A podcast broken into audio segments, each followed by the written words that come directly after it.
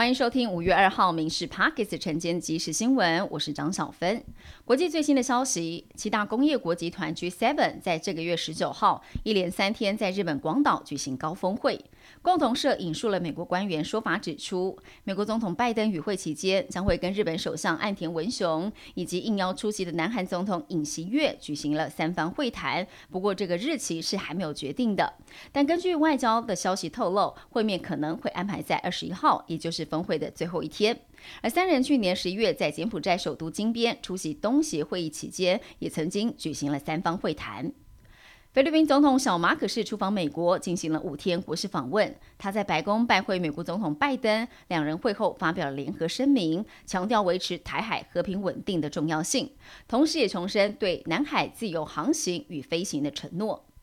第一共和银行遭到接管收购，美债违约危机还没有拆弹，投资人也预期联准会周三决策会议后会再宣布升息一码，所以美股交易清淡，在平盘上下小幅震荡。道琼中场是下跌了四十六点，收在三万四千零五十一点。标普十一大板块有五大板块收红，标普五百几乎是以平盘作收，小跌了一点。纳斯达克也收跌了百分之零点一一，只有非半指数收涨百分之零点八一。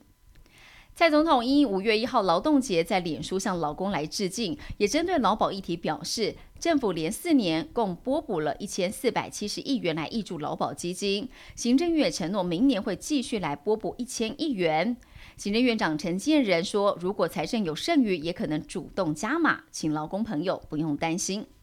今天天气东北季风减弱，各地是多云到晴，只有东半部地区跟午后西半部山区会有零星短暂阵雨。而京城各地低温二十到二十三度，白天气温会回升，东半部高温二十六到二十九度，西半部高温是三十到三十四度。台南以及高雄近山区是有三十六度左右的高温发生。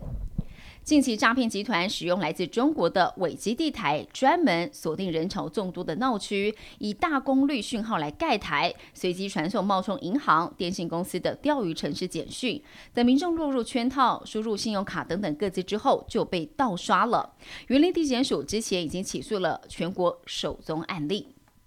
机票很贵，很多人可能计划把过去累积的里程拿来换免费票来出国。不过，打开航空公司的兑换页面，几乎没有机位可以选，要不就是来回的机位会搭不上，徒有里程换不了免费机票。而解封之后，机位一位难求。华航三月调高了里程兑换免费票的条件，取消了区域线中停之后，长荣在六月也要来跟进。很多里程玩家最爱的四腿票，恐怕要走入历史。以上新闻由民事新闻部制作，感谢您收听。更多新闻内容，锁定下午五点半《民事 Parkes 晚间即时新闻》。